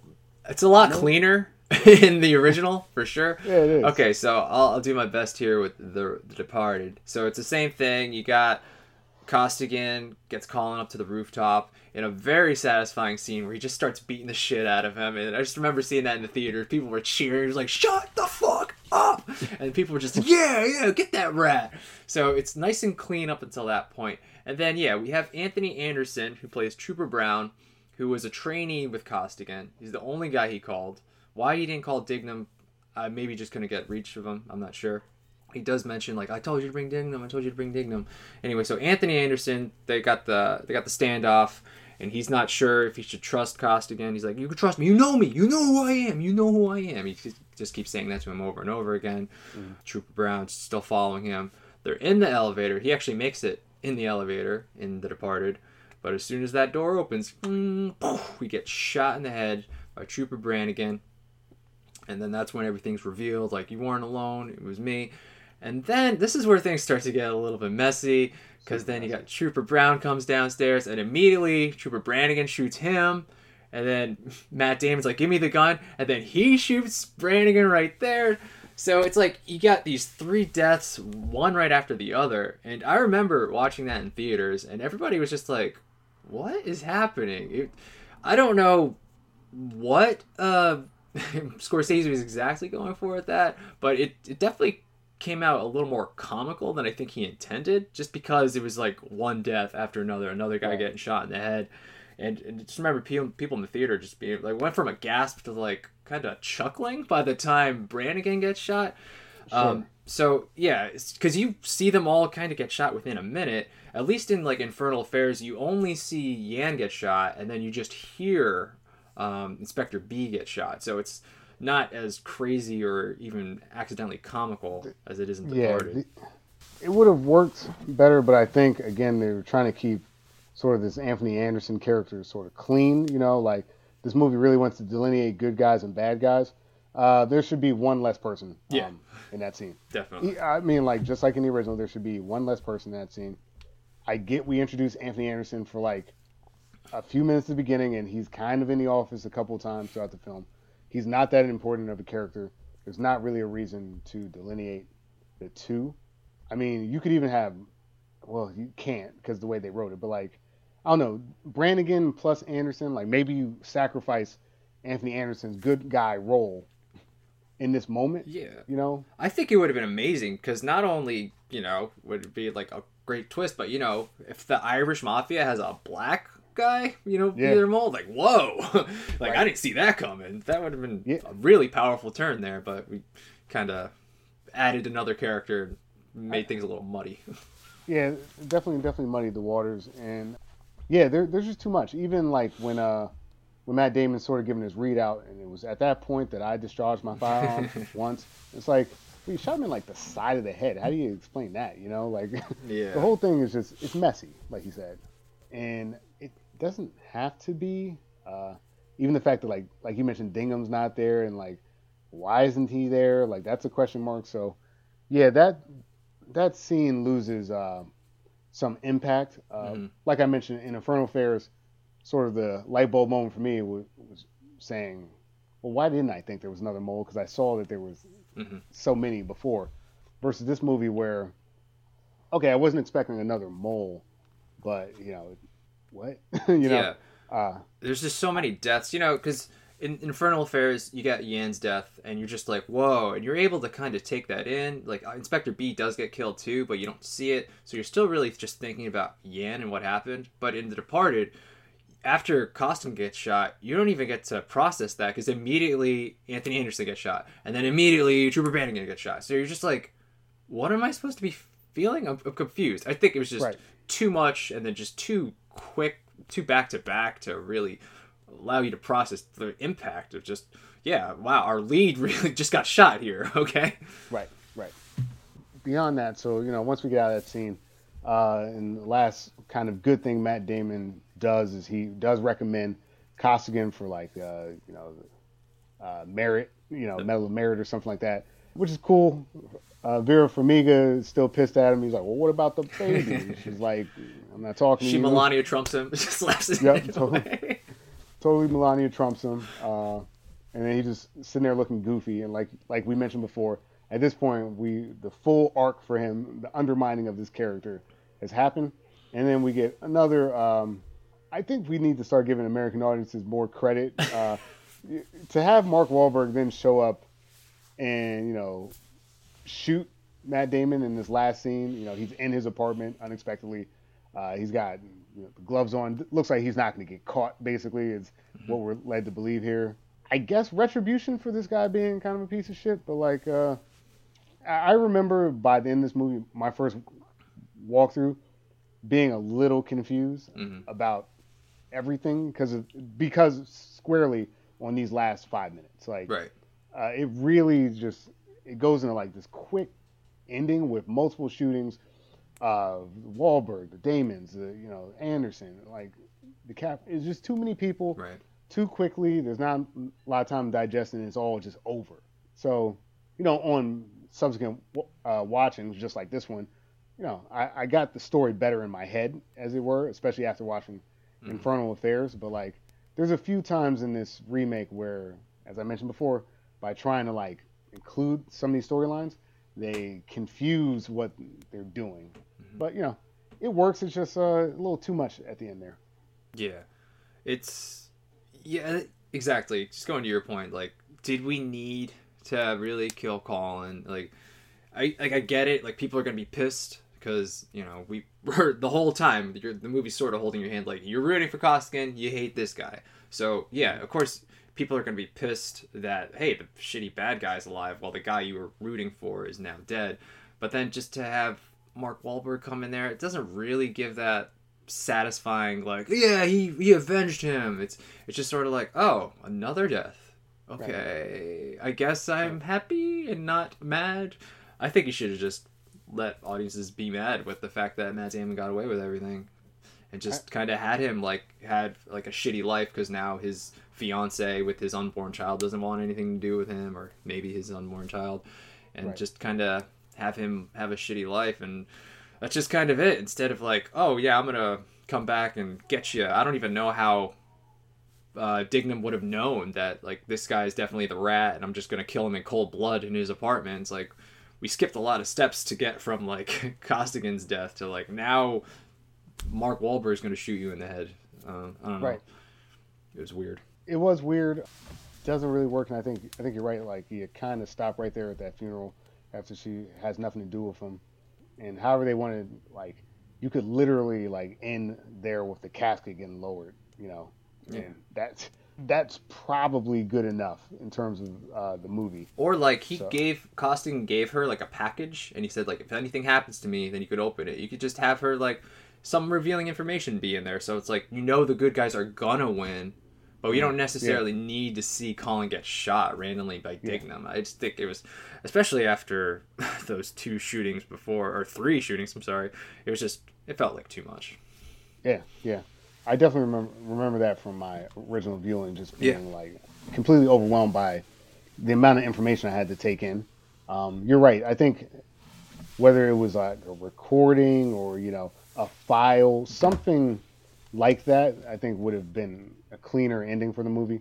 Um, I think this movie is too preoccupied with trying to satisfy the viewer by making things cut and dry Right. uh, Infernal Affairs, like, yeah, am I upset that what happened to Yan? Yeah, sure, but it, it's it's a clean enough exit point for this character where you know maybe he'll change his ways, and you know I- that that's about all I needed, Right. you know, to be satisfied here. I guess again, even having Matt Damon recommend him for this this merit thing, it, yeah, th- I guess that's important. Um, they at least recognize not to be a complete piece of shit in that moment but uh, it doesn't do much for us as an audience when he's going to be dead 20 seconds later. You know, um, yeah. Uh, another one of the rare sort of missteps.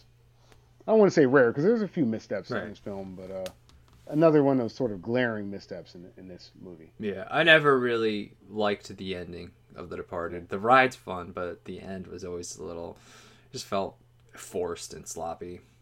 Yeah, I agree. All right, I mean, I don't really have too much to talk about. I did briefly just want to talk about the music, mostly the music for the Departed soundtrack. Um, Sure. You watched Sopranos? I watched The Sopranos. Yeah. You, you finished it? Oh yeah. yeah. Okay, good, good. Because I just wanted to talk about the music because there there is some good, tunes in here. You know, we opened up with some Rolling Stones, and then we got like some John Lennon in here. Then we got "Comfortably Numb," not by Pink Floyd, but like Roger Waters and Van Morrison. I just I brought up Sopranos because the Departed soundtrack is the last thing that Chris Moltisanti was listening to in his in his car when he got in that accident that Tony had to take him out. He's like, "Yo, you like it, Tony? It's the Departed soundtrack." So I just because No, I like I'm- The I'm fol- I'm Sopranos. following the journey. Yeah. yeah, so I just had to mention that it, it's a solid soundtrack. It, it is a solid soundtrack. Um, I mean, I mean, shipping up to Boston, I didn't even mention I- that. Exactly, because uh, what stood out to me even before I saw the film was the trailer for The Departed was like that was the thing. That's one of the reasons this movie was so successful. I, I can't think of uh, many trailers that captured the imagination like that did. They had that shipping up to Boston just playing in the background, Nicholson, DiCaprio, like it, you know, that song sort of defined uh, the moment when like people were like, "Oh yeah, we're gonna go see this movie." Yeah. Um, and it works really well in the film too. Yeah, it's it's a perfect song for the film. Yeah, no no uh, no arguments there. All right. I mean, uh, other than that, I, I don't know if there's anything else you can think of No. Uh, to talk about. I guess if I had to make a note uh, about the music in the original, that ballad um, that they listened to sort of uh, when they're selling the stereos and stuff like that, like that that was cool. I liked that it came back. I liked that Mhm. the uh, that it was included in the recording um, that was given to Mary at the end. So I don't, you know, again, I'm just not as familiar with uh, with you know Chinese culture and music and stuff like that. But uh, I remember that being kind of like I liked the song and I liked how it was used in the film as well. So Yeah, um, that's true. that's the really only music note I have from that film. Yeah. All right. Um, is there anything else about either film you want to talk about, or you think it's verdict time? I think it might be verdict time. I think so too, Reggie. All right, here we go. Verdict time. Reggie, should the remake of Infernal Affairs, The Departed, exist?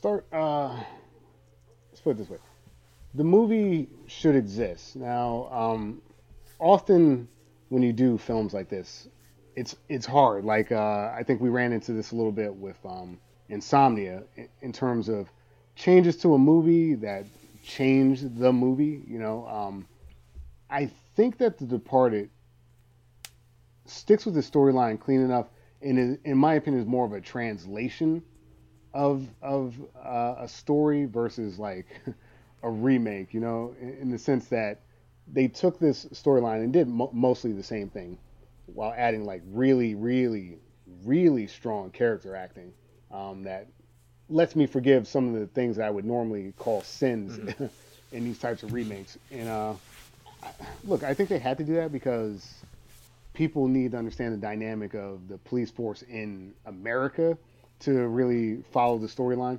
And I think by attaching it to like this charismatic sort of mobster, and I think Americans are used to charismatic mobster leads in films. I think they really elevated this particular film, and this was a, a fine homage to the original film. There's some there's some issues with the translation. You know, getting the FBI involved was another layer too far, like we mentioned with the deaths at the end. They started to kind of lose their um, their footing a little bit. But I would say the combination of DiCaprio, Jack Nicholson, Mark Wahlberg, Matt Damon, uh, Alec Baldwin, and so many other c- characters. They just they made this really funny, gritty movie that I'm glad that um, exists. Deserved the Oscar, um, I think, at the time, and uh, it's a strong movie with some uh, some flaws that hold it back, but overall it works.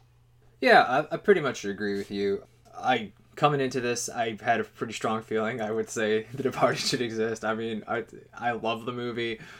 I've watched it so many times. I've quoted it all the times with my friends, and uh, you know, watching Infernal Affairs definitely did sort of shine some light on the weaknesses in The Departed. Just some of the changes they made that really don't work, and you know, in our discussion, just really discovering, yeah, that doesn't really work. But the character's so good that I really didn't care at a certain point. So that is really the strength of The Departed. Just the, the characters. They're, they are so good. They're so memorable. They're so fun, and it's an enjoyable ride. And you know, it's really dangerous when your at movie is an hour longer than the source material.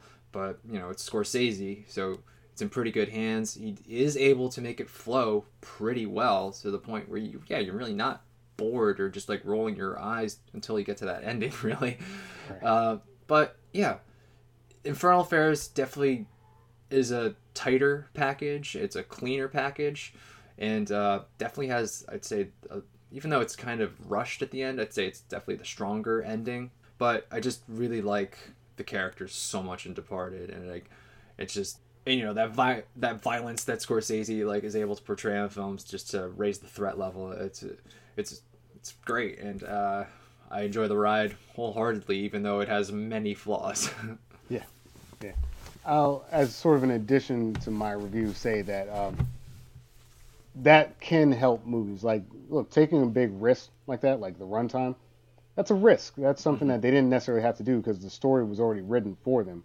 But uh, again, that's why I think I use the word translation because he made it his own film. even though he's drawn from this original. So, uh, strength to Scorsese, uh, a flawed but very, very strong film.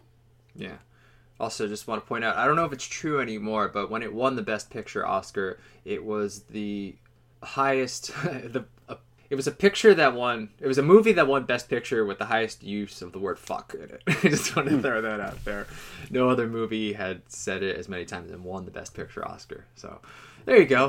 There's some little bar trivia for you. Fair enough. Nice. All right, cool. Yeah, I had a feeling that we'd both be like, "Yeah, this movie should exist" because it's it's The Departed. I mean, for God's sake, Can't go wrong. and it can't go wrong at all. You know what's crazy? When this episode comes out, it's gonna be past the election, dude. Yeah. Oh my Well, god. speaking of that, I mean, I know we uh we didn't really get a chance to talk about this. This week has been a absolute. This is insanity. this is actually insanity. You know, if it wasn't the president of the United States, uh, you'd just be like, I mean, even with it being a president, it's like you're a fucking idiot, man. I, I heard someone make a great metaphor about it. It'd be like a guy who, uh, oh no, I think it was on SNL actually, where it's like if I was yelling about like uh, people wearing like belts being like pussies or something like that, and then like my pants fell down, like that's like you know, it's like you hope the guy's okay, but like they're they're not telling us the truth right now, I know. It's and it's bad that we're getting more information about the health of the president of the United States through Twitter and TikTok than we are the actual, you know, White House. It's this is a weird, fucked up time.